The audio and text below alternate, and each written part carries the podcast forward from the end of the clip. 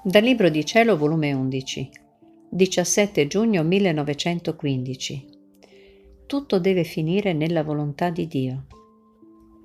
Trovandomi nel solito mio stato, stavo lamentandomi con Gesù dicendogli, Vita mia, Gesù, tutto è finito, non mi resta altro che al più i tuoi lampi, le tue ombre.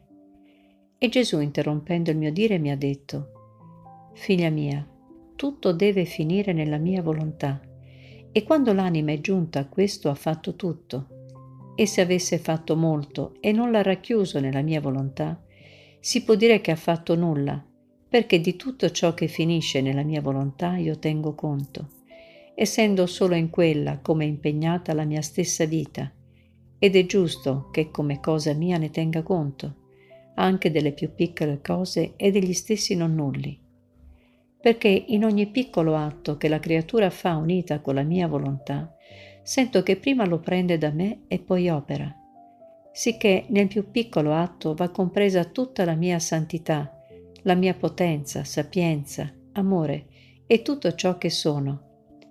Onde sento in quell'atto, fatto unito con la mia volontà, ripetere la mia vita, le mie opere, la mia parola, il mio pensiero, e via via. Quindi, se le cose tue sono finite nella mia volontà, che vorresti di più? Tutte le cose hanno un solo punto finale. Il sole ha un solo punto, che la sua luce invada tutta la terra. L'agricoltore semina, zappa, lavora la terra, soffre freddo e caldo, ma non è questo il suo punto finale. No, il suo punto è di raccogliere, per farne suo alimento. E così di tante altre cose, che molte sono, ma si risolvono dentro di un solo punto, e questo costituisce la vita dell'uomo. Così l'anima tutto deve far finire nel punto solo della mia volontà, e questa costituirà la sua vita, ed io ne farò mio cibo.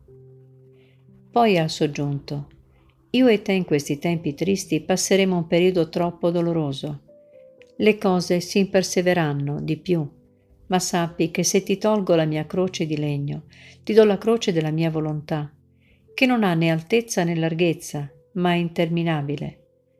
Croce più nobile non potrei darti, non è di legno, ma di luce, e in questa luce scottante più d'ogni fuoco soffriremo insieme in ciascuna creatura e nelle loro agonie e torture, e cercheremo di essere vita di tutti.